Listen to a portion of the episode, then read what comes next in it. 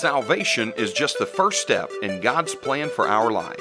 If you'd like to know more about salvation, just go to our website at southside christian fellowship dot net and click on the Salvation tab today.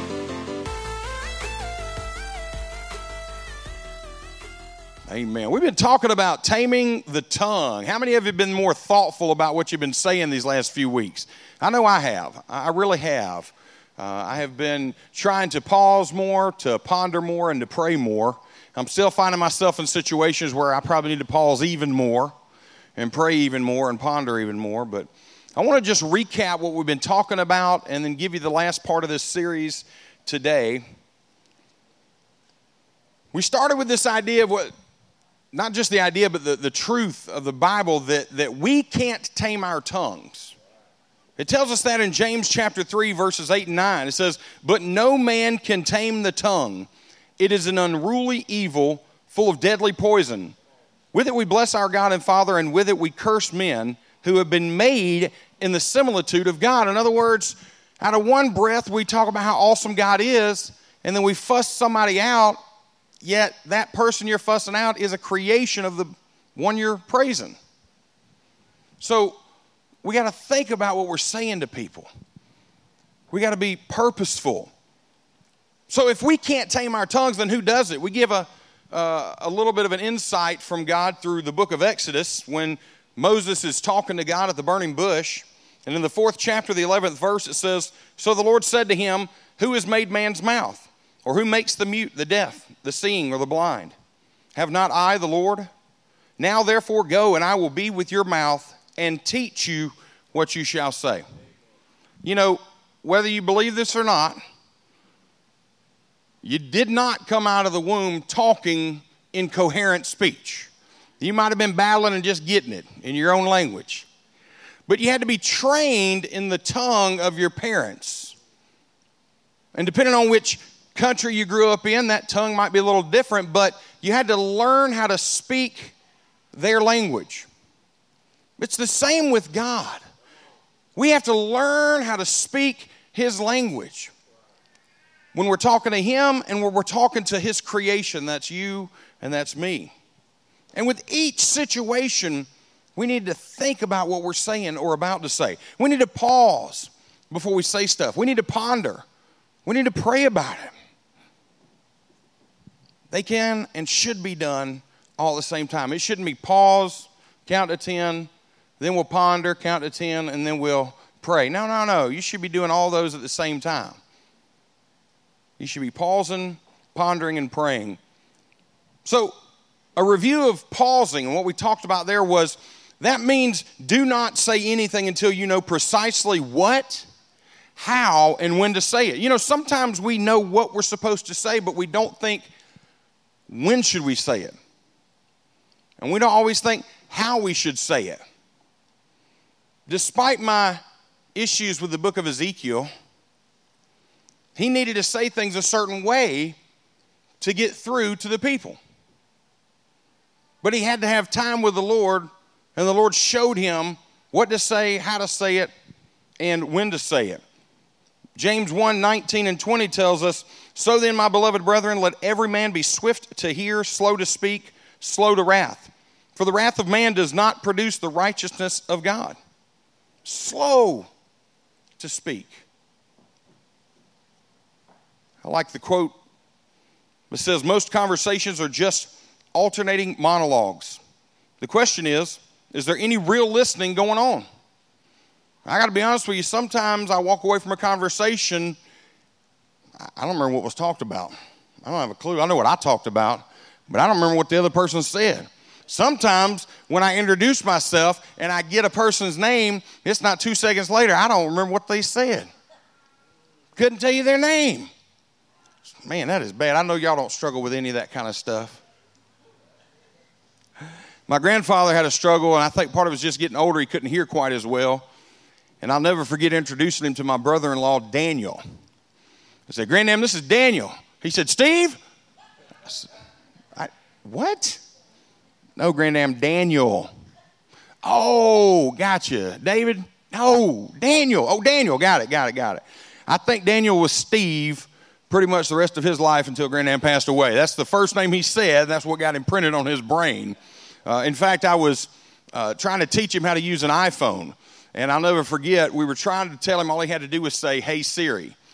And he couldn't, I don't know. He So he would say, "Hey, Syria." He knew the country Syria, I guess, is what he thought I was saying. Well, the phone would respond to that, so I just quit training right then. I just just say, "Hey, Syria." That's fine.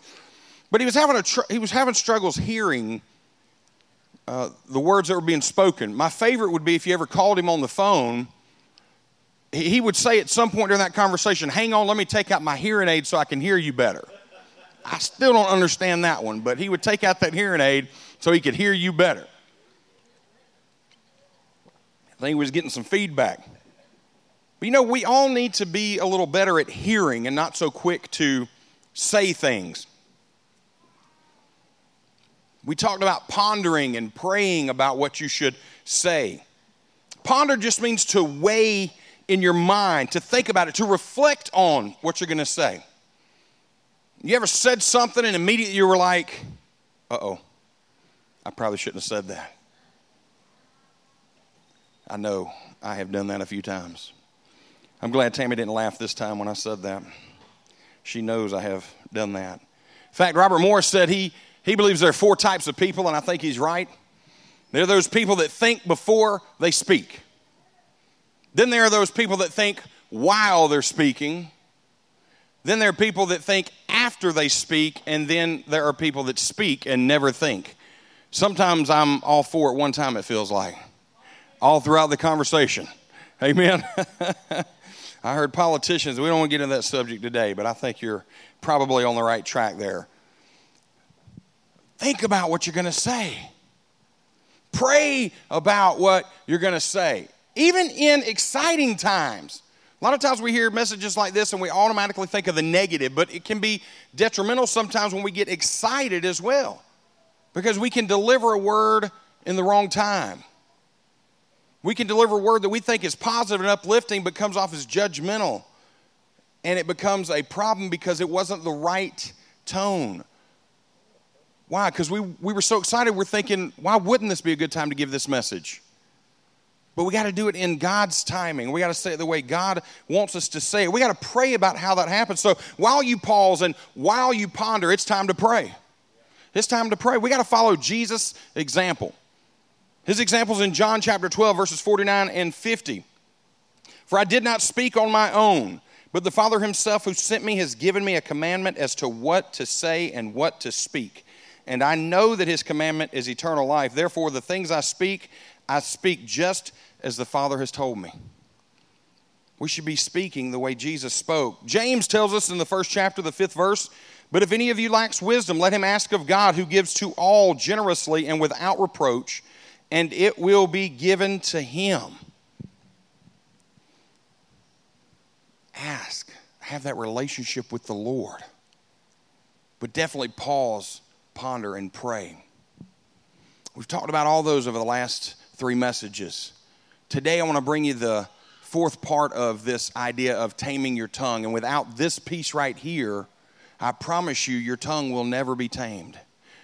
We have to learn how to chop down trees of bitterness. And in fact, I'll go one step further. We got to learn how to stop planting the seeds that grow into trees of bitterness. That's what I want to talk to you t- about today. That's the main focus of today, is chopping down trees of bitterness. So let's look at First Thessalonians. I'm sorry, let me slow down a little bit. Let me go to First Thessalonians, or is, uh, was it Larry used to say Thessalonians? I don't know how that was easier, but First Thessalonians chapter five, verse eleven. This is what we're supposed to do. This is what our speech should sound like. "Therefore, comfort each other and edify one another, just as you are doing."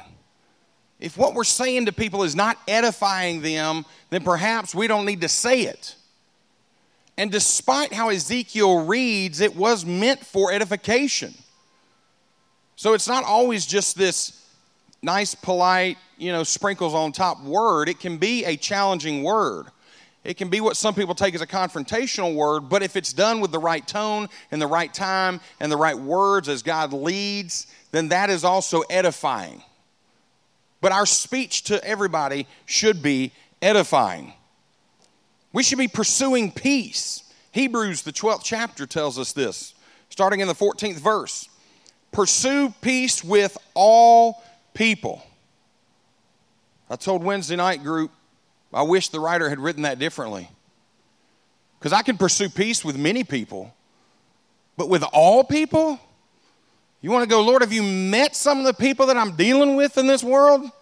I got to pursue peace with them. Why don't they pursue peace with me? Pursue peace with all people and holiness, without which no one will see the Lord. Looking carefully, lest anyone fall short of the grace of God, lest any root of bitterness springing up cause trouble, and by this many become defiled. There's that mention of the root of bitterness. In the Old Testament, this was not a new concept. It was talked about in the Old Testament. The book of Deuteronomy, twenty-ninth chapter, eighteenth verse says, so that there may not be among you man or woman or family or tribe whose heart turns away today from the Lord our God, to go and serve the gods of these nations, and that there may not be among you a root bearing bitterness or wormwood.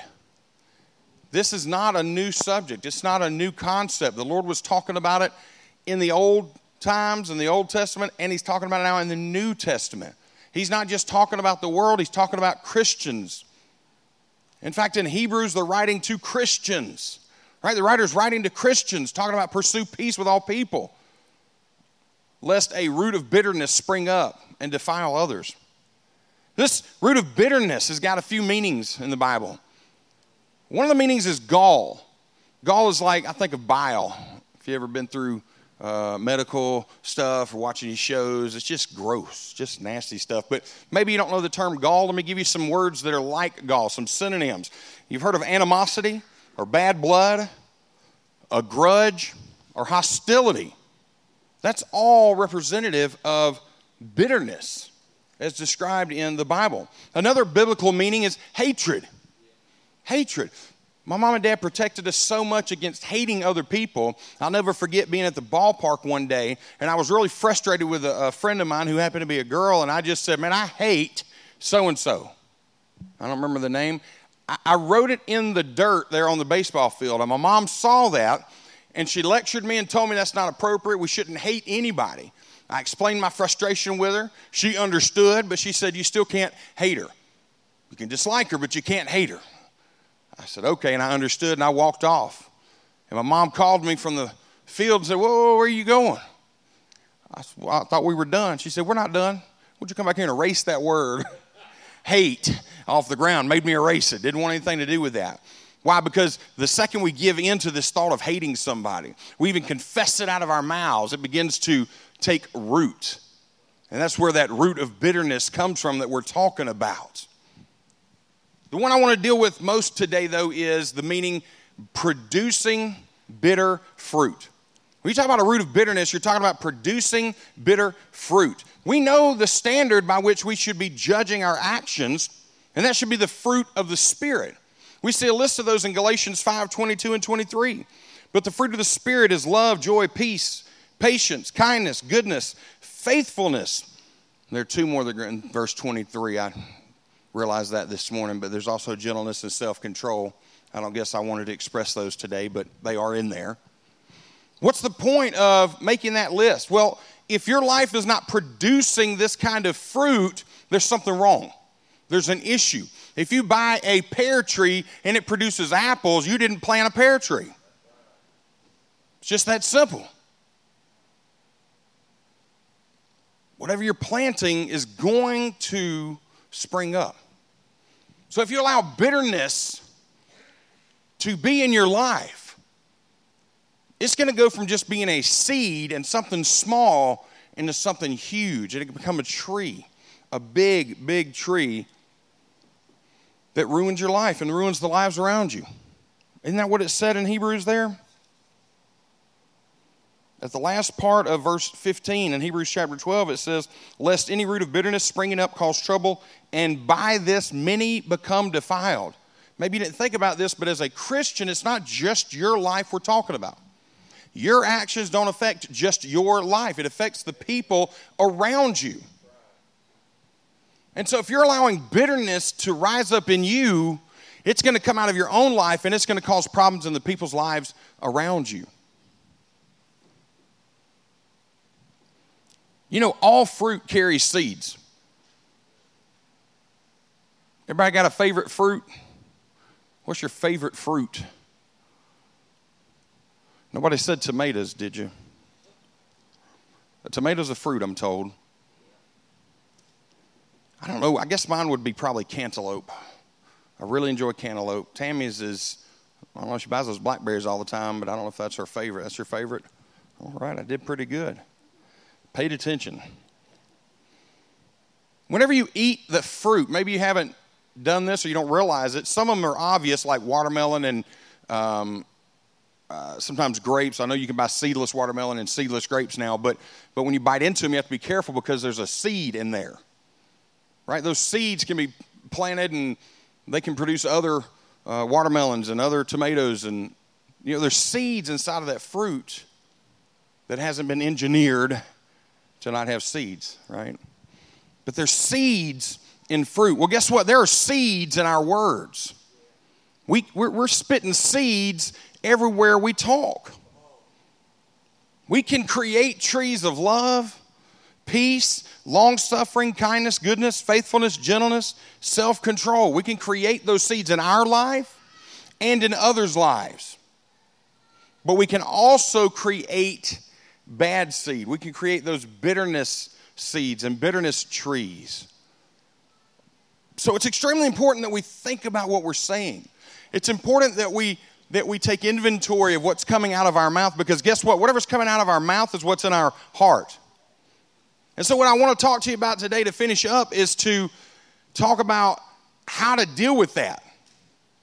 How do you deal with it when you realize you've got a seed of bitterness or even a tree of bitterness? First of all, if somebody's name or an event or a place triggers you, if the mention of somebody or something causes you to twitch a little bit, maybe, causes that eye to just blink uncontrollably, you know, you know, hives start to break out. That's a pretty good indicator that you might have some bitterness there. You know, if it causes you to start lashing out uncontrollably, you might have some bitterness there. That's a pretty good test and an indicator of, do you have seeds of bitterness in your life? So once you recognize that there's issues going on in your life, how do you deal with them? How do you chop down those trees of bitterness? Because without chopping down those trees of bitterness, our tongues will never fully be tamed. Chopping down those trees of bitterness can be a lot of work, but it's a simple solution. When you think about chopping trees down, in the old days, they didn't have chainsaws. They just had an axe or a, or a saw where you got two people, one on each side, and you just go back and forth with that saw till you get through that tree and it gets chopped down. It's a lot of work. Even with a chainsaw, depending on how big that tree is, it's a lot of work to get through that tree. I had Keith Blackburn out at my house Friday. God bless him. He and Avery did a phenomenal job on my yard, but I've let those hedges grow up for about three years now without any kind of uh, maintenance on them. And I'm sitting inside the house and just enjoying the air conditioning and letting them get out there and sweat a little bit for me. And they're trimming those hedges, and man, I tell you what, they must have worked for at least an hour, it felt like, just on the hedges. At one point, you, you heard the motor going, and then it stopped, and Tammy looked at me, she said, they probably had to go get another blade. It was a lot of work to get those hedges under control. They'd grown wild. You know, the bigger a tree is, that means the longer it's been around, right? The, the more it's seen. Well, that's the same thing with these trees of bitterness that spring up in our lives. Leanne and Bev uh, have been part of ministry, and several of you here have done Living Waters. That's the same idea where we're trying to get to these Uh, roots of bitterness, these trees of bitterness that are in people's lives through inner healing. Sometimes we don't even realize what's causing the problem, and I love the process that they take us through. They don't sit in there and tell you everything that could be wrong with your life. You know what they do? They simply sit there with you and ask you to ask the Holy Spirit to reveal to you. And then they walk you through what you're seeing or what you're hearing and help you understand. And it happens every time when somebody sits with them, and I've had this personal experience, something will come up. They'll begin to lead uh, us through some healing, and it'll be a situation I never even thought of. Let me give you an example in my own life, what I'm talking about here, and then I promise I'm going to give you the last part of the answer. But I've struggled with my weight over the years. Uh, it's the one thing that I really have struggled to have a lot of self-control in, and that's just eating. It's become my go-to for everything. And so I sat down with uh, Leanne and with Bev, and they walked me through uh, this process. And they just asked me to ask the Holy Spirit to reveal to me the cause of why I just couldn't stop eating, because it's not like I'm sitting there going, man, I really want to be huge. That just seems like the right lifestyle for me. And while I'm eating, it's fun, but the after part of that is just, it's a problem. And I guarantee you, anybody that's carrying a lot of weight, it's not like they want to be that big. There's some self-control issues. So I had to figure out what's causing this. I'm, I feel like a pretty smart man. And there are other areas of my life where I've been able to stop cold turkey, the things I was doing that were not right. What's going on here, Lord? And I'm, I'm praying. And the Lord reminds me that growing up, Mama wouldn't let us have uh, Coke very often, very seldom. Now, she said it was because that wasn't good for us, but after paying for this stuff myself, I think it's more that she didn't want to spend that money on us for soda. But but because I, I didn't get that growing up, and while that may seem like a minor thing, it became a trigger for me where it was like, I'm grown now.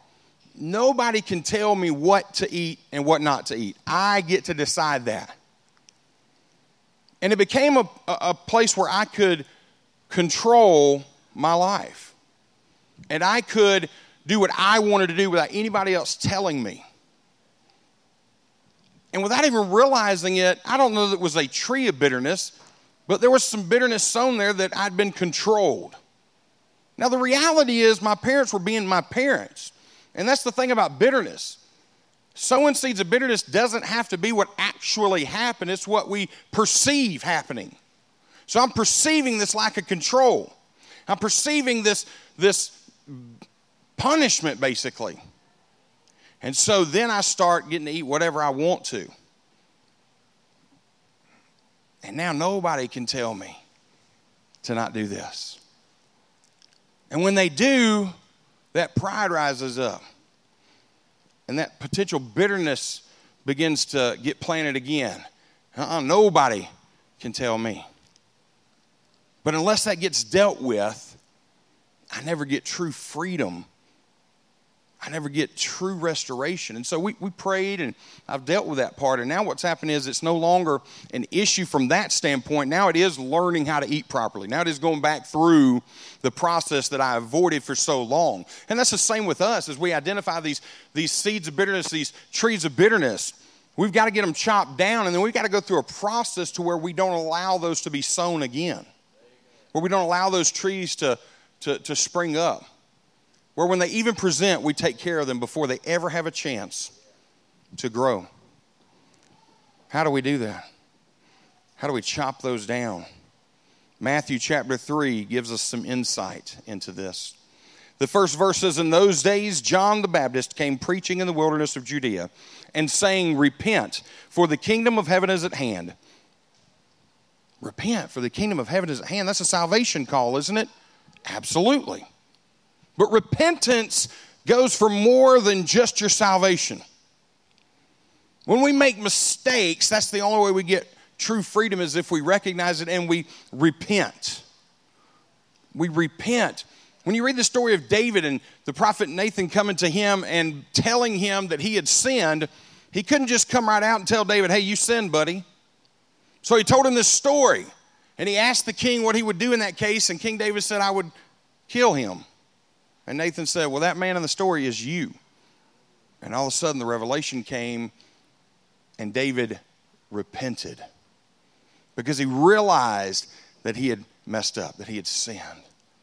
Repentance restores us. Repentance takes away the, the resources of the enemy. Repentance stops those seeds of bitterness from ever taking root.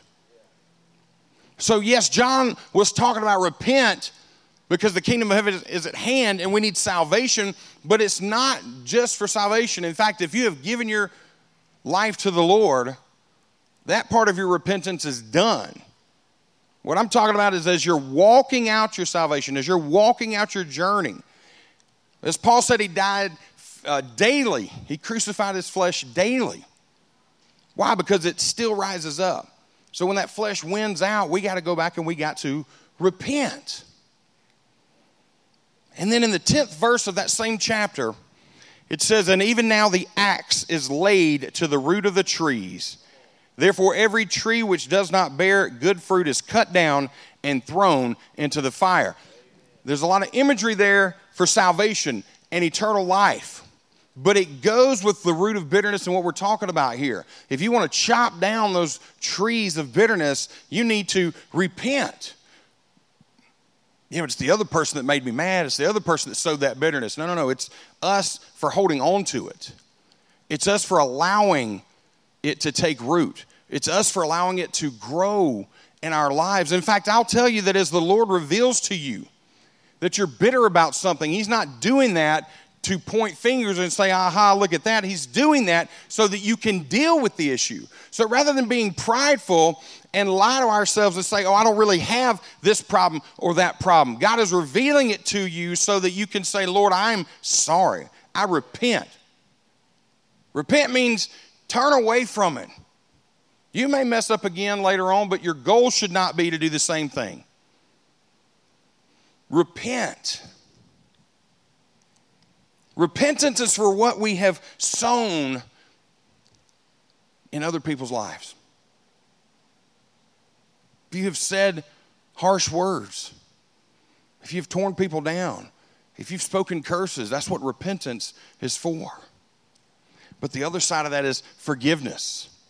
And just as Jesus forgives us, we have to forgive others. Forgiveness is for when others have sown seeds of bitterness in our life. Because if we don't forgive them, they will take root and they will spring up into trees of bitterness. But they didn't come to me and say they were sorry. It doesn't matter. When Jesus was hanging on the cross before he died, he said, Father, forgive them, for they know not what they do. They weren't crowding around the cross saying, I'm sorry. They weren't asking for forgiveness at that point in time. But yet he said, forgive them. They don't understand what they're doing. We have to take that same philosophy with people in our lives. When they speak things in our lives, first of all, we don't have to accept what they're saying.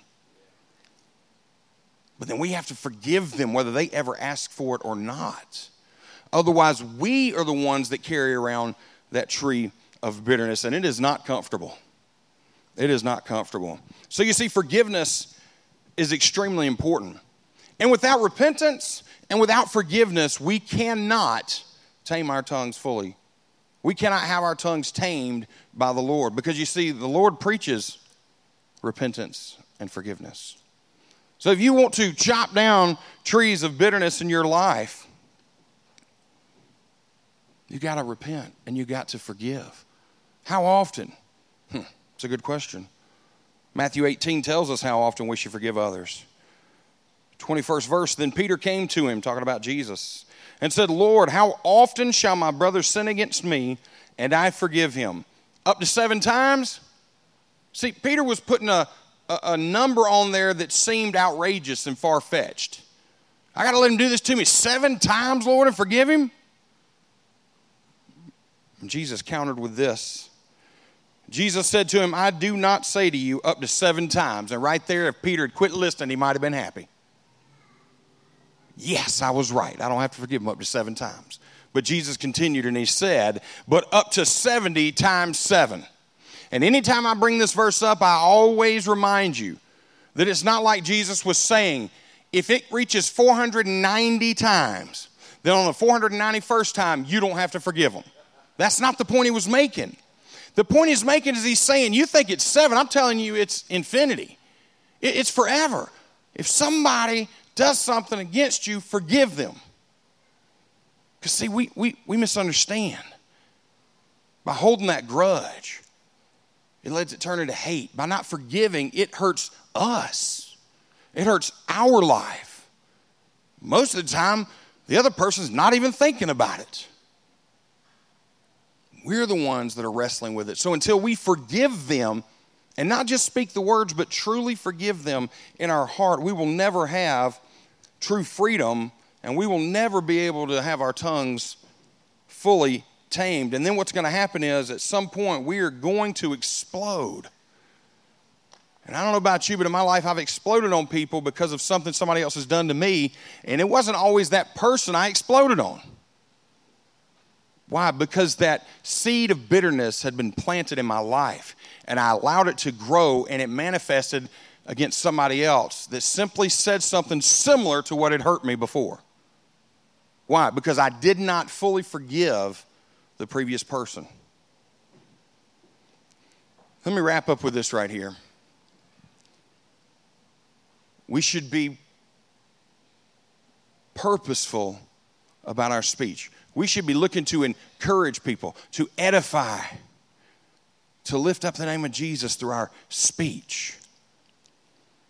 We do this by pausing before we speak, by, by pondering and thinking about what we should say and asking the Holy Spirit, asking the Lord what to say, when to say it, how to say it, and by praying. But we must also deal with any seeds, roots, or trees of bitterness. So I encourage you, diagnose your life. How do you diagnose your life? You simply say this right here. Holy Spirit, search me. Search me. If there be anything in my life that's not of you, reveal it to me, Lord. If there be any bitterness, hatred, if there be anything in my life that's not of you, Lord, reveal it to me, Father God. Again, be aware of your reactions when people's names are brought up. Or maybe when you see a person or an event or an activity, if it starts to cause you to tense up, if you're starting to have issues, then there's something there that needs to be dealt with. Something there that needs to be dealt with. And chop down any trees of bitterness by repenting and forgiving. Amen? If you stand to your feet, I'll remind you what James three said, and I'll finish with this. We started out James three, the eighth verse says, if the tongue is full of deadly poison, right? It says, but no man can tame the tongue. It is an unruly evil full of deadly poison. Tammy said this Wednesday night. If the tongue is full of deadly poison, as James says, then repentance and forgiveness are the antidote. You've been listening to Sunday sermons from Southside Christian Fellowship Church. A place where you are loved, accepted, and received. A place of healing. A place of prayer. A place of hope. We invite you to join us this Sunday and every Sunday. For service times, location, and other information about the church, please visit our website at southside christian fellowship dot net. Again, that's southside christian fellowship dot net. As we wrap up today's message, we would like to once again thank you for listening. We would like to also have Papa Herman to speak a Father's blessing over you.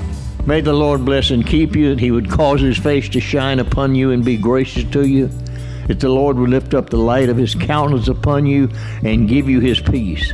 And remember that the Lord's favor is with you all the time. Expect it. It is with you. It's manifesting itself to you. It will overtake you no matter where you are. In Jesus' name we pray. Amen.